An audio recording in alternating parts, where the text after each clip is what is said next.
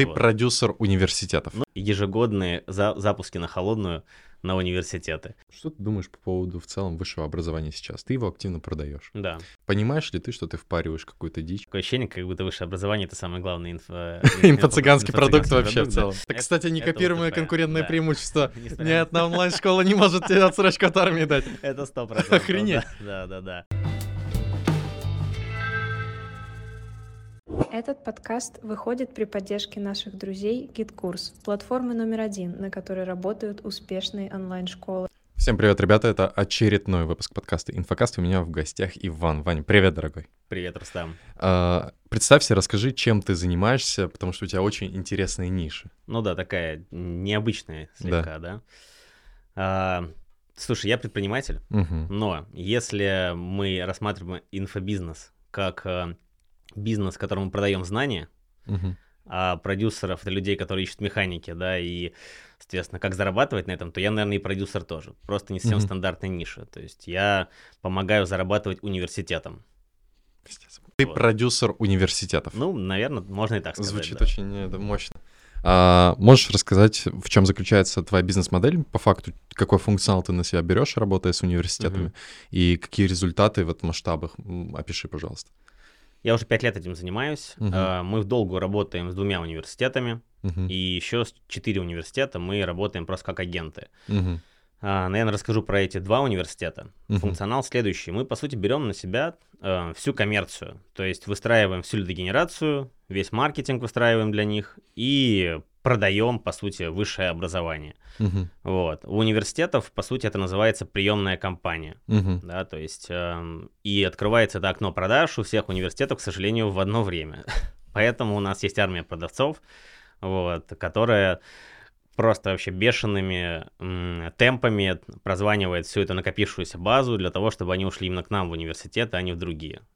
У тебя еще лиды так быстро теряют свою Да. актуальность. Типа, т- тебе собирать прям базу-базу, ну, оно, знаешь, смысла не имеет. Через год они уже все поступили. Это вообще факт, это факт, да. Ты, ты, получается, если пять лет этим занимаешься подряд, то ты пять лет подряд с нуля запускаешь этот бизнес. Да, Сохраняя, да, да, сохраняя при этом э, э, какой-то костяк команды и сохраняя партнеров, с которыми ты работаешь. Да, это такие ежегодные за- запуски на холодную на университеты. Вот. Поэтому э, Какие объемы того, чем ты занимаешься? эм, Как Смотри, на один университет в среднем мы генерим примерно в год там, 17 тысяч заявок и делаем примерно 1200-1500 продаж. На один университет. Да, на один университет. Соответственно, умножай на 2 просто, да, это если брать конкретно про университет. А средний чек? Средний чек э, за год люди платят э, 100 тысяч рублей. А если договор общий, потому что они же 4 года учатся? Да, ну, мы считаем в среднем 3 года, да, Ага. потому что кто-то поступает на магистратуру, учится 2 года, кто-то на бакалавриат, кто-то на а специалитет, кто-то слетает? кто-то слетает, да, типа принципе. 300 тысяч договор в средний. В среднем, да, 300 тысяч договор, Ты- то есть, то есть это- ты, ты делаешь, это сколько? Полторы тысячи назвал? Три тысячи по 300 тысяч. Ну, по сути, да, где-то 450 миллионов, этому Не, в не, год... это 900. А, если на два вуза, Вообще, да. Ну, на два университета, да, 900 получается. 900 миллионов на высшее образование. Это много очень. Это дохера И ты же. типа каждый раз с нуля это собираешь. Да. Вот давай э, по поводу специфики ниши и про высшее образование поговорим, да, а, но сначала а, ты это, ну вот, ключевой фактор успеха, КФУ, отдел продаж, скорее всего, да?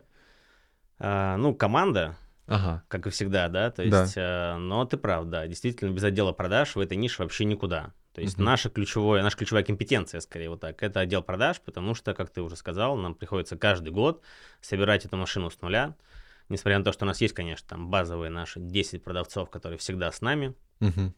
но нам нужно 50. 50 продавцов. Летом примерно так, да. Охренеть. И поэтому мы выстраиваем э, весь этот процесс. Мы уже обучили всех, кого было можно. Там Гребенюк, Уколова, там сейчас у Азимова тоже буду учиться и так далее.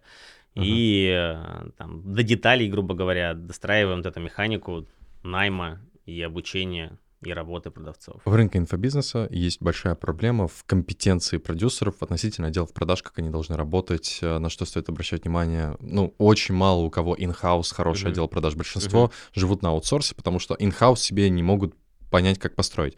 У тебя in-house, при этом in-house, который каждый год заново собирается. Да. Можешь э, рассказать, вот как ты видишь, как сделать охрененный отдел продаж? Мгм. работающий вот с заявками, входящими, с холодными и так далее. Ну, такой комплексный опрос, мне Да, кажется, да, я на эту открытый. тему могу вообще вечно говорить. Вот очень хочется послушать тебя Да. уникальный опыт. А, Сначала нужно понять, для чего и какие продавцы нужны. Да. Ну, потому Модель что... продажи, да, типа. модель продаж, э, описать, э, скажем так, аватар продавца, да, то есть понять, какие нужны. В каких-то нишах нужны, допустим, там, берем, не знаю, если мы будем продавать что-то более дорогое, естественно, нужны люди, которые умеют красиво, дорого говорить, да, если, э, и, например, если у нас дорогие лиды, э, соответственно, нам нужно уходить глубоко там в конверсию, да, если, допустим, как у нас, это такая история потоковая, Да. да, то наша задача выстроить именно систему. Поэтому мы углубляемся именно в описание всех постов. У нас есть воронка найма, ресерчеры, которые бесконечно именно набирают нам менеджеров. Эм, э, Дальше у нас есть свой внутренний инфобиз, да, это обучение тоже там на GetCourse, э, курс э, для менеджеров по продажам, который они проходят Мгм. отдельно по продукту, отдельно по продажам самим, да, и так далее. И э, желательно, чтобы был коуч, который обучает этих людей для того, чтобы ропы не отвлекались на слабых менеджеров. То есть у нас такая политика, что мы вкладываемся в сильных. Да, то есть пока люди не заслужили, менеджеры не заслужили, соответственно, внимания особо, то есть мы не тратим на них время. Дорогих специалистов ропов. Мгм. Вот. Дальше эта история, естественно, у нас есть э, наши CRM-менеджеры, которые выстраивают нам очень круто нашу CRM-систему. Мы называем ее машиной по зарабатыванию денег. Мгм. Вот. И важно, чтобы менеджеры понимали, как отрабатывать, да, то есть как вообще конкретно работать именно в CRM-системе. То есть их нужно прям задрачивать, да, на то, чтобы они делали правильные действия. Ну и самая главная история, это, конечно, создавать у них очень правильный настрой. То есть мы очень сильно вкладываемся в командообразование, у нас постоянно проходят какие-то игры, э, мы, у нас, ты там знаешь, да, у нас есть э, вечер инсайтов, Да. вот, то есть мы проводим там э, еженедельно вечер, на котором мы рассказываем, какие у нас были инсайты у каждых менеджеров, мы обязательно хвалим продавцов, мы проводим какие-то мероприятия совместные, да, там, например, неделю на пределе проводили, да, где мы э, всеми продавцами неделю жили там на пике вообще, я с ними вместе все это проходил, мы там рано вставали, спорт, э, и те, кто проходил до конца, мы дарим разные подарки, ну и так далее. То есть, конечно, ключевая история это вот такое командообразование некое. Я не думаю, что имеет смысл, наверное, да, мне там детально прям рассказывать сейчас, потому что действительно это такая глобальная история. Вот я думаю, что э, этому Если невозможно научить за, за час. Ну, это невозможно, да, этому научиться, но все-таки я хотел спросить э, в первую очередь про найм. Мгм. То есть, э, какой отбор ребята проходят и как выстраиваешь поток в воронку Мгм. найма у себя в компании, Мгм. чтобы, ну, каждый год 50 менеджеров собирать под сезон? Окей, я понял, услышал. А, смотри, как мы делаем? А, ну, первый этап, естественно, это нужно где-то на- нагнать лиды. То есть мы относимся к набору менеджеров как э, к обычной воронке. Мгм. Да, то есть э, первое, это, соответственно, упаковать правильно HeadHunter. Мгм. Упаковать правильно там... А что значит упаковать правильно HeadHunter? Это на что стоит обратить внимание? а, на саму вакансию, на эм, ск- оценки, да, вас как работодателя. На- Там есть э, разные дополнительные платные услуги с точки зрения там дизайна ваших вакансий и так далее. То есть это все работает, да, то есть Мгм. люди, естественно, на это ведутся. Плюс э, мы описываем вакансию как продающий сайт. Мгм. То есть мы... э, Хук, офер какой-то да, там. да, конечно, вот, то есть мы не делаем так, что там приходите э, и поговорим, да, то есть это, конечно, там до деталей расписана история, мы тестим конверсии наших вакансий, понимаем вообще, насколько это э, работает. И дальше, соответственно, мы продумываем каждый шаг воронки найма, то есть даже если человек, например, не подходит нам, у нас есть предзаписанное от меня видео, где я пишу, говорю им о том, что спасибо большое, что вы к нам обратились вообще, да, и э, сейчас мы, к сожалению, сделали выбор в пользу другого э, человека, другого специалиста, вот. И У скид- тебя не получилось. Мы скидывай- тебя не взяли. но скидываем, скидываем рекомендации, ссылочки на то, чтобы э, как людям проходить, допустим, интервью, допустим, и так далее, Прикольно. вот, для того, чтобы им тоже было полезно. Ну и дальше, как бы на каждом этапе, он следующий этап это просто отбор, первые звонки. Наш ресерчер прозванивает э, всех менеджеров. Ресерчер — это помощник HR. Или да, это HR да. сам Ресерчер, по сути, это менеджер по продажам внутри HR отдела. Его задача продать вакансию. А. Вот. Но на начальном этапе ему нужно от- отквалифицировать. Отсеять. Отсеять, да, Мгм. да, да. То есть он просматривает все резюме э, по определенному шаблону. мгм. Первое, там, самое простое, это фотография. То есть, действительно, тоже важная история. То есть, ну, действительно, для менеджеров важно что? Энергия. Если на фотке человек э, как унылая какашка, извиняюсь, он нам не подходит, ну, объективно. То есть, скорее всего, 90%. Э, ненадолго отрываемся от подкаста. Я хочу вас познакомить с очень крутым проектом. Проект называется Get Course Club.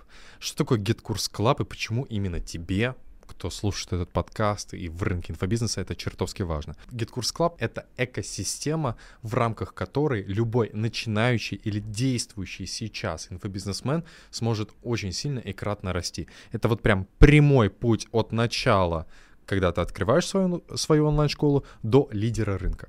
Почему так?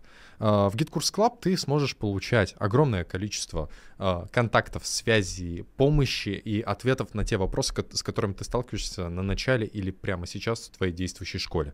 А, здесь ты сможешь получить доступ к закрытым выступлениям, прямым эфирам, к лидерам рынка, которые тоже приходят ко мне на подкаст, там Кирилл Сибиряк, Егор Пыриков, которые рассказывают, как они делают свои сотни миллионов на инфобизнесе. Также здесь есть огромное количество записанных уроков и материалов, которые ты уже здесь сейчас можешь изучить, как повышать чек, как продавать дороже, как использовать рассрочки и так далее, и так далее, и так далее. И вот в чем прикол GitKurs Club? Это то, что он бесплатный для всех тех, кто пользуется платформой GitKurs. И, э, блин, охренительный офер.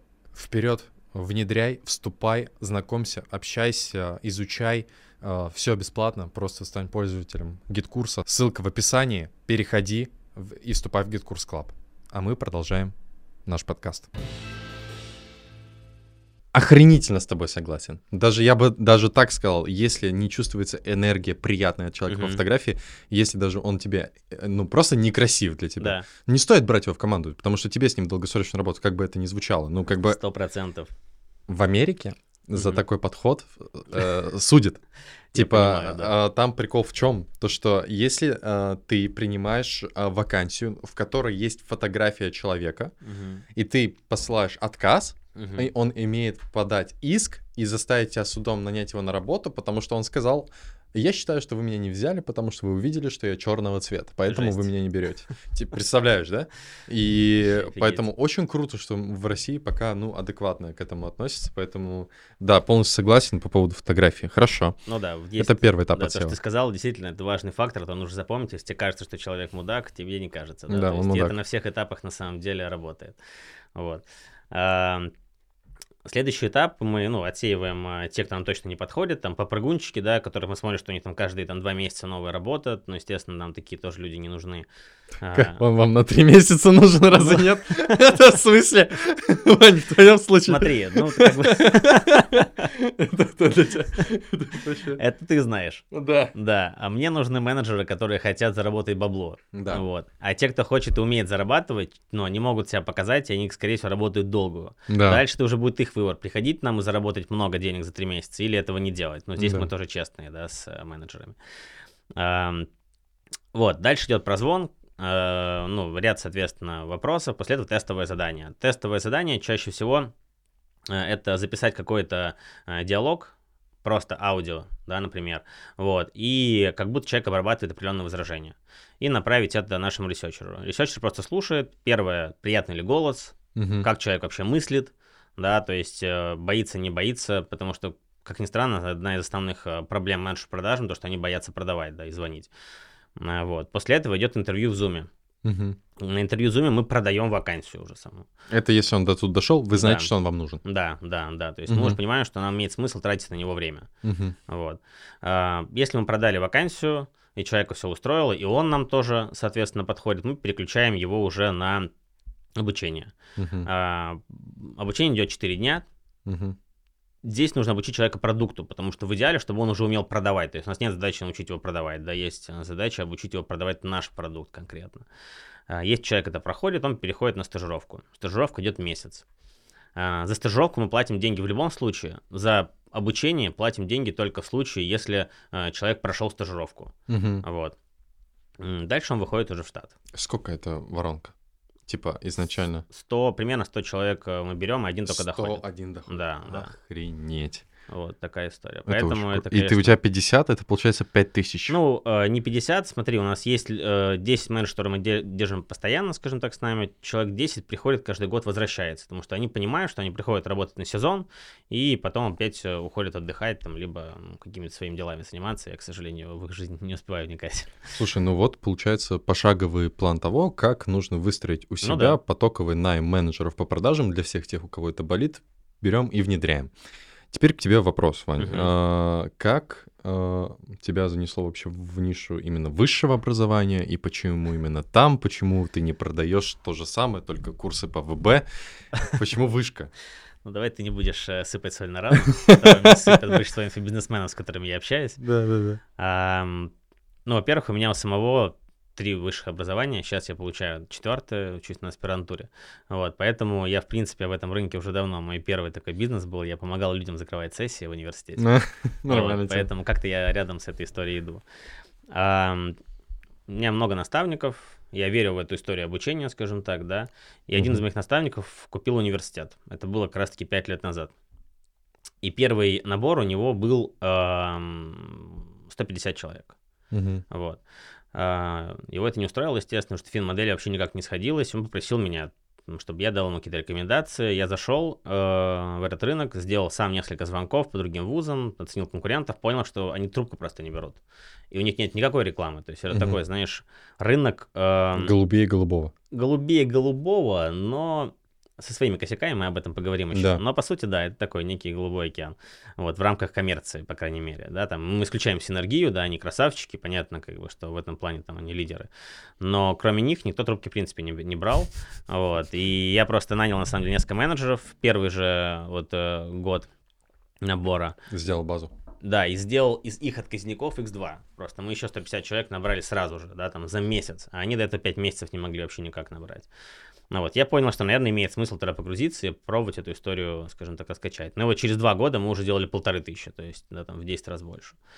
Для классического вуза норма это 300-500 человек. Ну вот, для частного. Ну, да, мы говорим про университет. в, ну, типа в запуск в год. В целом, Да, новых да. э, учеников Да. 300-500. Да. Небольшие деньги, 30-50 миллионов в... Ну, в Поэтому год. ты не знаешь частного университета, скорее всего, да, кроме синергии. Да, это очень... Такая те- история, да. а, и у них, скорее всего, очень, ну, дорого это все стоит. У них свое здание, наверное. Да, это вот здесь э, сто процентов это большой минус для, ну, для них с точки зрения того, что на каждого человека вообще, по сути, по таким неким нормам и правилам у них должно быть определенное количество ну, пространства, да, то есть там площади.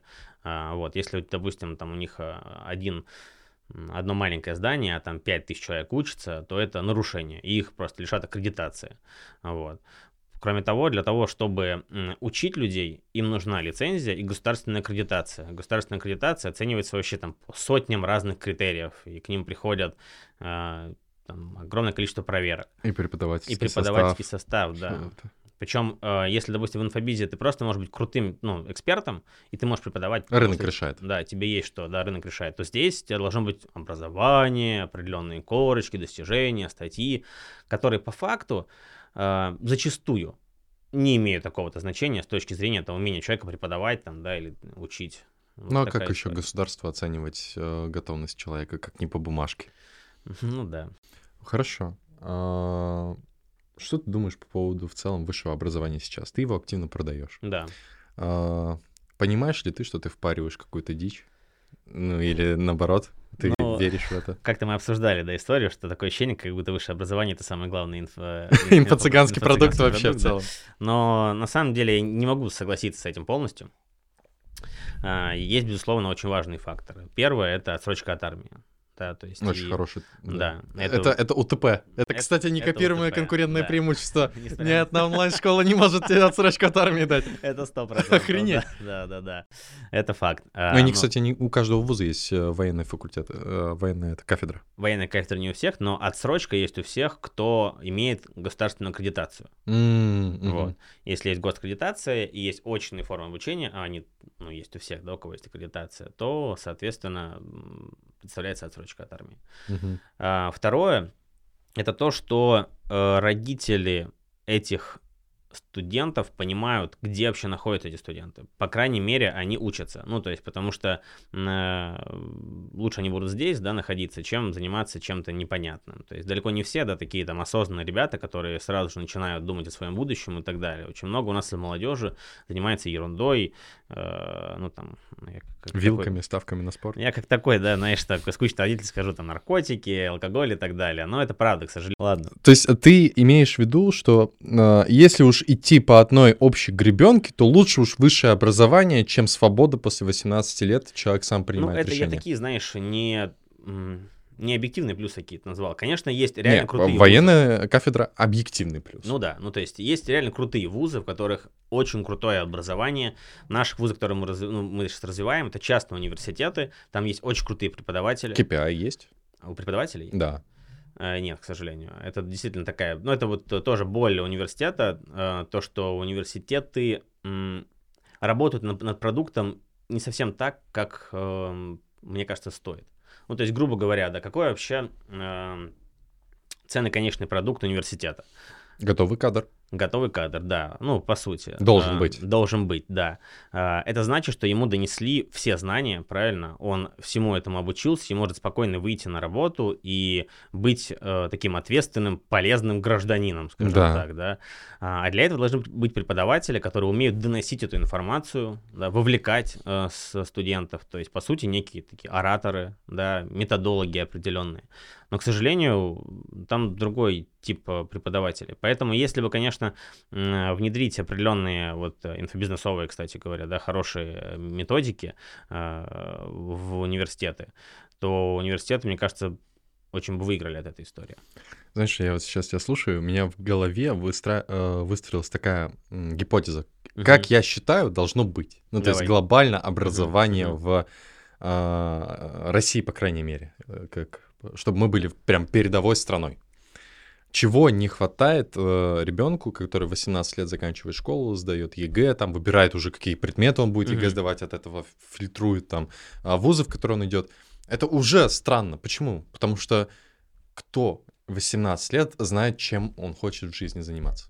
Да. Где, ну вот кто может сказать, я попробовал себя много где, я понял, я там архитектор, или я там хирург, или я медсестра. Ну очень сложно. Угу. И самым правильным, мне кажется, решением будет, чтобы у каждого вуза угу. был э, не факульт между вот поступлением и меж, э, после школы был год люфта. Mm-hmm. Где ты поступаешь в специальную программу, где ты за год пробуешь себя в 15-20 различных профессиях. Прикольно. Ты пробуешь себя абсолютно в разных вещах. В течение года твоя задача, вот твой, это год, где ты посвящаешь себя поиску mm-hmm. себя. Mm-hmm. Где ты определяешь, вот где у тебя будет прям понимание, что это мое. Если ты как бы не находишь и думаешь, понимаешь, не хочу, Угу. Идешь служить в армию. Угу. Или идешь там э, работать сразу. Но угу. если ты нашел то, что тебе откликнулось, у тебя внутри этого вуза из 15 различных направлениях шапка распределения сказала Гриффиндор, ты идешь вот туда. А вот в чем магия Хогвартса? Там есть шапка, которая говорит тебе, уже, ну, типа, маг- магически она понимает, куда тебя отправить и так далее. Да. Но шапки Гриффиндор не существует в реальности, и вместо этого можно сделать вот этот год, который определяет, mm-hmm. куда тебе идти. Если в каждом вузе будет такая программа mm-hmm. на поиск себя, это же пиздец, как круто. Это было. очень круто, да. Звучит Согласен. охуенно, надо сделать. Возможно, но смотри, есть на самом... Я считаю, честно говоря, что вот этот момент... Uh-huh ну, это называется профориентация, да? Да. Вот, этот момент, по сути, должен закрываться еще в школе. Думаешь? Ну, в, например, если мы берем там американские школы, а, у них, а, там, китайские, не знаю, азиатские, да, у них а, предрасположенность а, школьника выявляется там еще в начальных классах плюс-минус. Предрасположенность не определяет интерес. Согласен. И человек дальше сам принимает решение. То есть, да. грубо говоря, ему помогают, да, принять это решение. То есть, ну, специалисты, которые на самом деле, и, их нет задачи у них, там, грубо говоря, сделать себе очень много там менеджеров. Они реально смотрят на то, какие вот, э, ну, то есть, смотри, давай согласись с тем, что когда ты делаешь что-то в кайф, да. работу, например, ты делаешь ее хорошо, скорее всего. Однозначно. Вот, и это про предрасположенность все-таки, так или иначе, да, и про твой характер, то есть, и так далее, но это как бы накопительная история. Да. Вот, поэтому если бы школы еще были под эту историю заточены, и если бы родители понимали о том, что э, есть действительно большая ценность в профориентации, а, они настаивали на том, что я юрист, и ты будешь юристом, да, грубо говоря, то тогда, наверное, да, в идеальном мире это бы решалось именно так. Но не все такие самостоятельно, да, как вот ты, например. А ты же про себя, как бы, ну вот, как мы все Слушай, ну вот, вот здесь тоже, знаешь, э, всегда очень удобно э, там под э, все, что придумывается такое, знаешь, где ага. ответственность за выбор передается детям. Угу. Очень удобно говорить о том, то, что есть глупые или умные ребята. Но у меня, блин, такое ощущение, что вот реально есть ну, талантливых детей намного больше, чем в голове мы себе представляем. 100%. Если он играет доту 3000 часов, это не говорит о том, то, что он какой-то неадекват. Конечно. Наоборот, может быть, он, блин, гений просто. 100%. Тащит катку на боте, вообще. То есть в шахматы играет нормально, а в доту нет. Ну да, да это говоря. очень... Вот то же самое, да, и поэтому... Мне кажется, намного э, лучше мир будет, если мы передадим ответственность за выбор детям. Дадим а... им пространство, угу. для э, и время ограничим их, ограничим в плане выбора, ограничим угу. и ограничим в плане времени год. Угу. Но его дать нужно, потому что иначе сколько людей, которые просто теряются. Ну, это же, ну, вот да. это, ну, я просто в инфобизнесе это вижу. Почему? Потому что один из самых больших рынков инфобизнеса, угу. ну, вообще, это профессии. Ну да. А о чем это говорит? Человек меняет профессию. А почему он меняет профессию? Потому что выбрал до этого то, что ему не нравится, не откликается, ищет это себя. Точно, да. Вот, поэтому все-таки этот люфт это было бы прикольно. Потому что я вот сейчас, допустим, угу. понимаю, что Uh, вот подкаст до этого, да, uh, я понимаю, что вот я в той нише, в которой я сейчас нахожусь, я ее выбрал сам, мне она нравится, но, ну, может да. быть, настанет через 5-6 лет момент, когда мне она разонравится, uh-huh. но у меня есть несколько направлений, в которые я готов пойти учиться, и, но это уже мой выбор, uh-huh. то есть я пошел прямо на высшее образование в геймдев, да, в создании uh-huh. компьютерных игр, uh-huh. с удовольствием, uh-huh. то есть, но это уже мой выбор осознанный взрослого человека, прожи- прожившего, мне кажется, это прикольнее будет. Ну вот. да, это круто. Вы же продаете тоже не только детям. Ну, то есть да, бывают конечно, люди, которые конечно. там 24-25 Огромное лет. количество людей, которые хотят второе высшее образование. Там есть несколько причин, на самом деле. Первая угу. причина — это как вот в инфобизнесе, сменить профессию. Угу. А, вторая причина... Продлить отсрочку. Продлить отсрочку? Ну, не всегда. Не работает, да? Да, да, да. Было бы классно, если бы так можно было делать, но нет. Был большой запрос, на самом деле, в сентябре, да. Прикольно. Вот. А, но, допустим, наши конкретно вузы работают реально по правилам, то есть э, мы такой ерундой не занимаемся. Uh-huh. Вот. И второй запрос есть на повышение квалификации. То есть человек работает, допустим, в полиции. Uh-huh. Да, ему для того, чтобы встать на управляющую какую-то должность в дальнейшем, необходимо высшее образование получить, юридическое. Uh-huh. Вот. И люди, например, повышают таким образом квалификацию, дальше продвигаются по службе. Что будет дальше с высшим образованием в России? Вот ты с mm-hmm. людьми, которые там принимают решения mm-hmm. в высшем образовании, именно mm-hmm. часто взаимодействуешь с ректорами там, да. и так далее. А, о чем они говорят? Как они видят вообще пространство для развития свое? Угу, услышал. Ну, интересный вопрос. А, если бы я знал на него ответ, я бы стал миллиардером очень быстро. А, я знаю, если углубиться в цифры, каждый год меньше людей поступает на высшее образование. Вот это факт.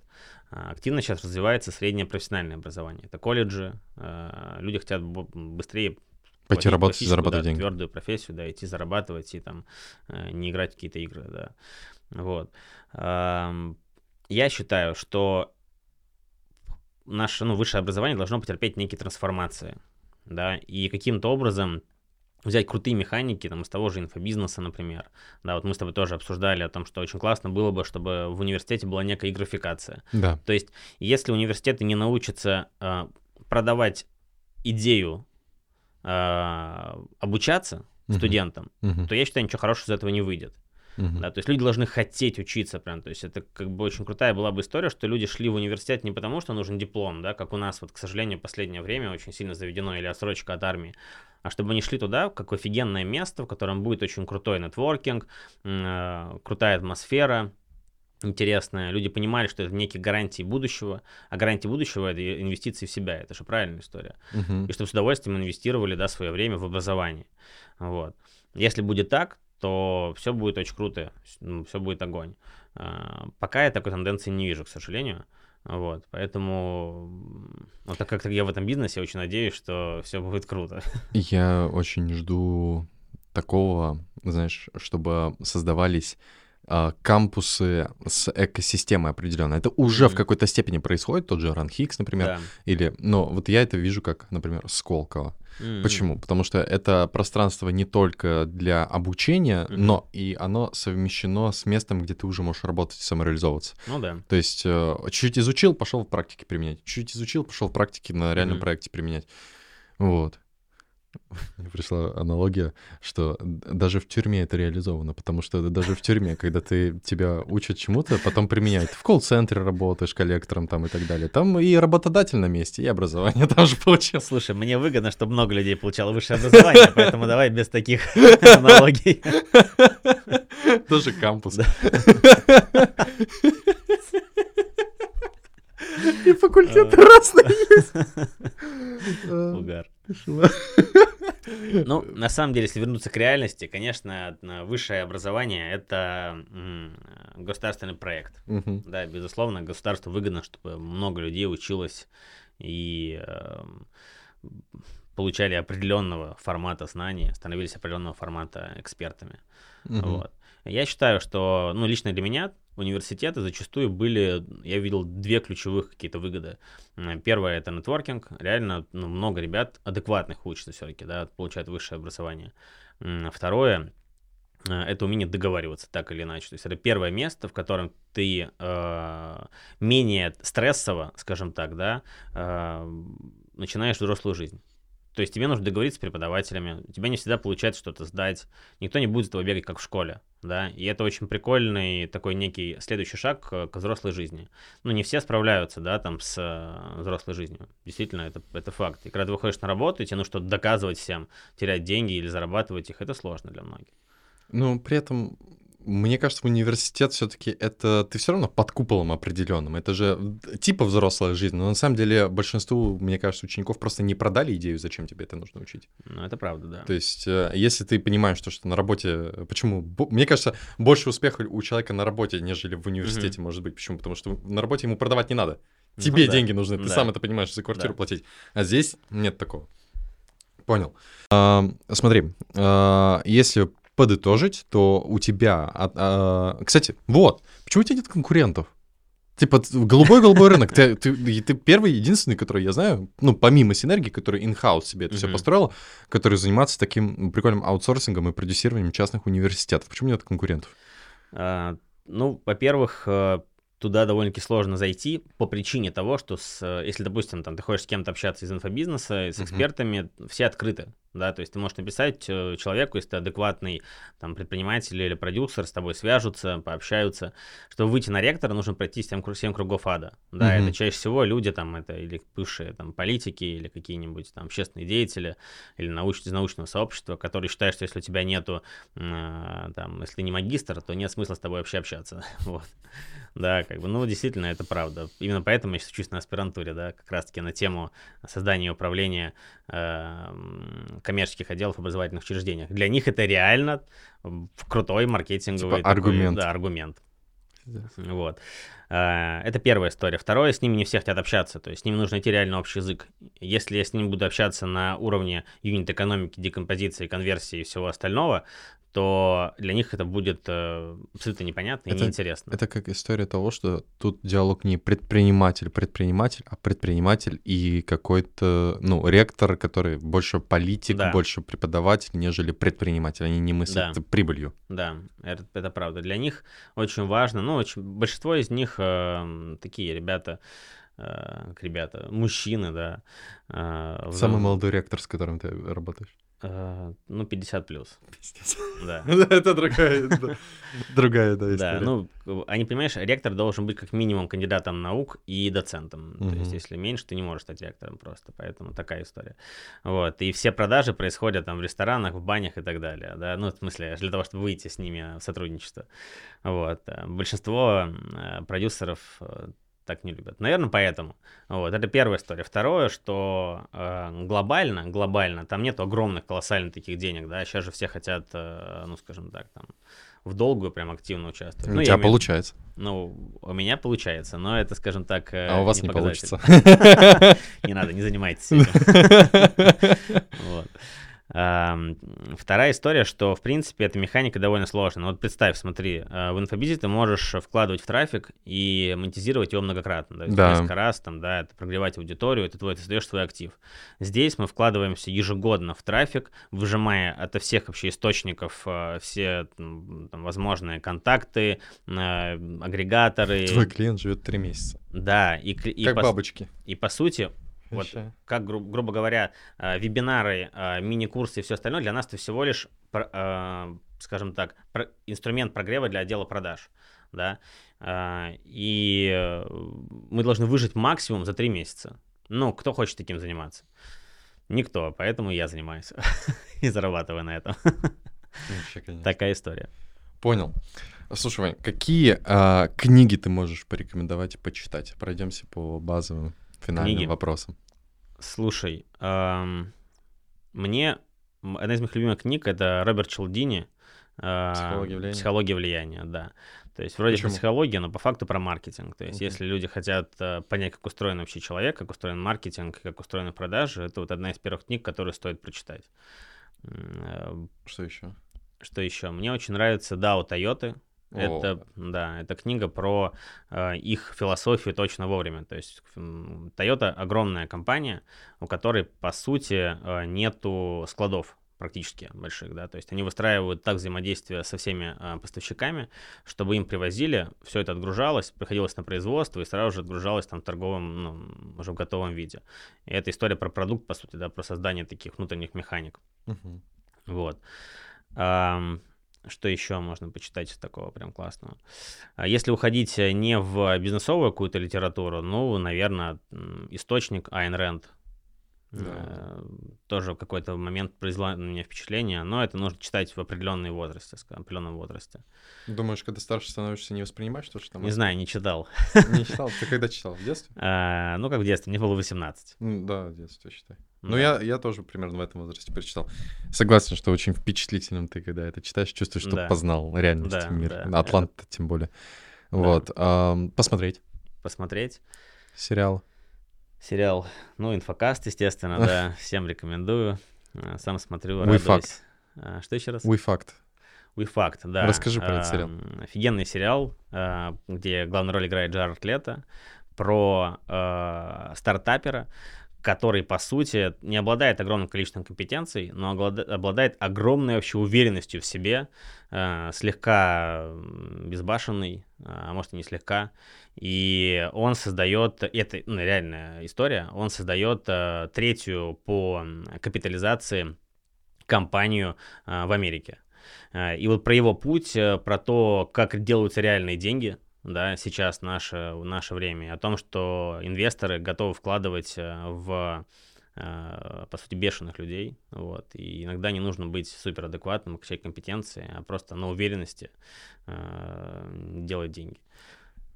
Ты недавно очень много путешествовал. Да. э, По понятным причинам.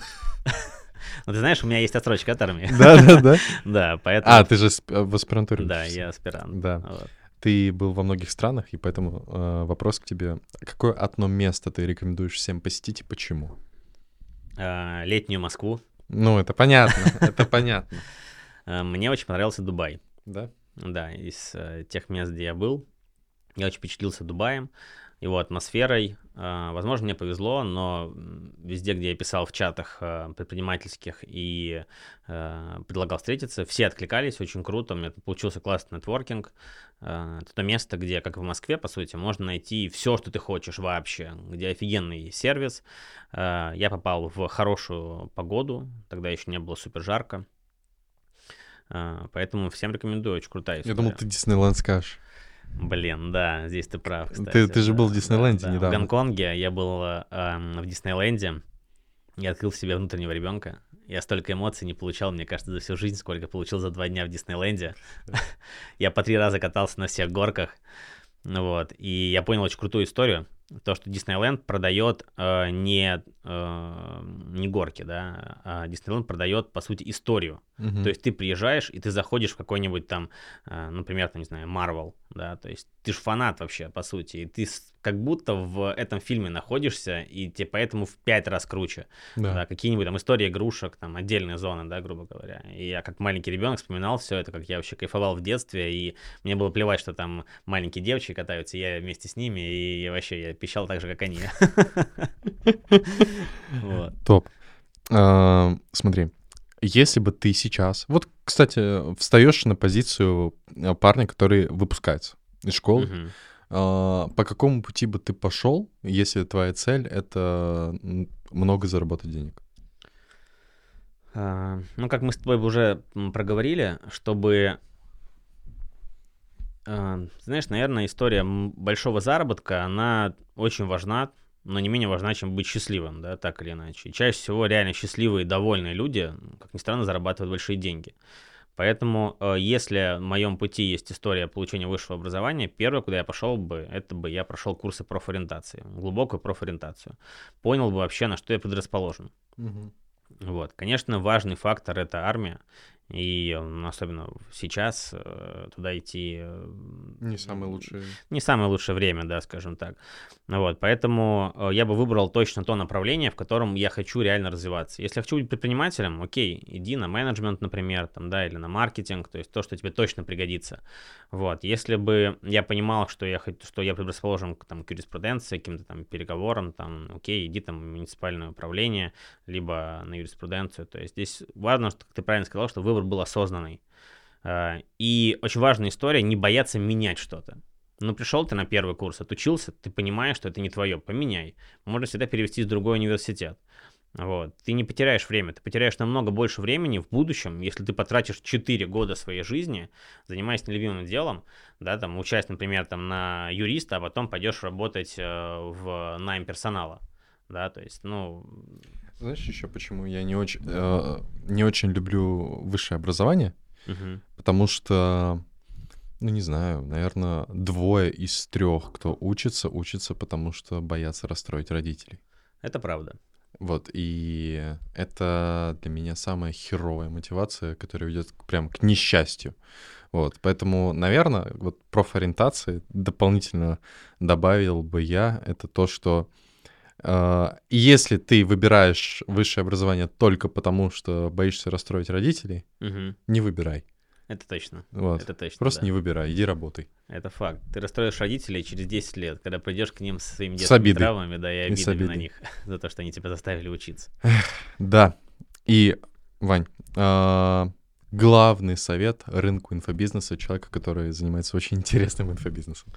Главный совет рынку инфобизнеса. Слушай, ну покупайте трафик, что могу сказать. Да. Он всегда дорожает. Это, мне кажется, ну, такая история. С каждым годом чувствуешь, да? Да, да, это факт. Ну, как бы реклама дешевле не станет. Вот, наверное, такой совет. Спасибо большое, Вань, что пришел. Я очень рад был записать с тобой. Да, подкаст. спасибо большое, что пригласил. Все.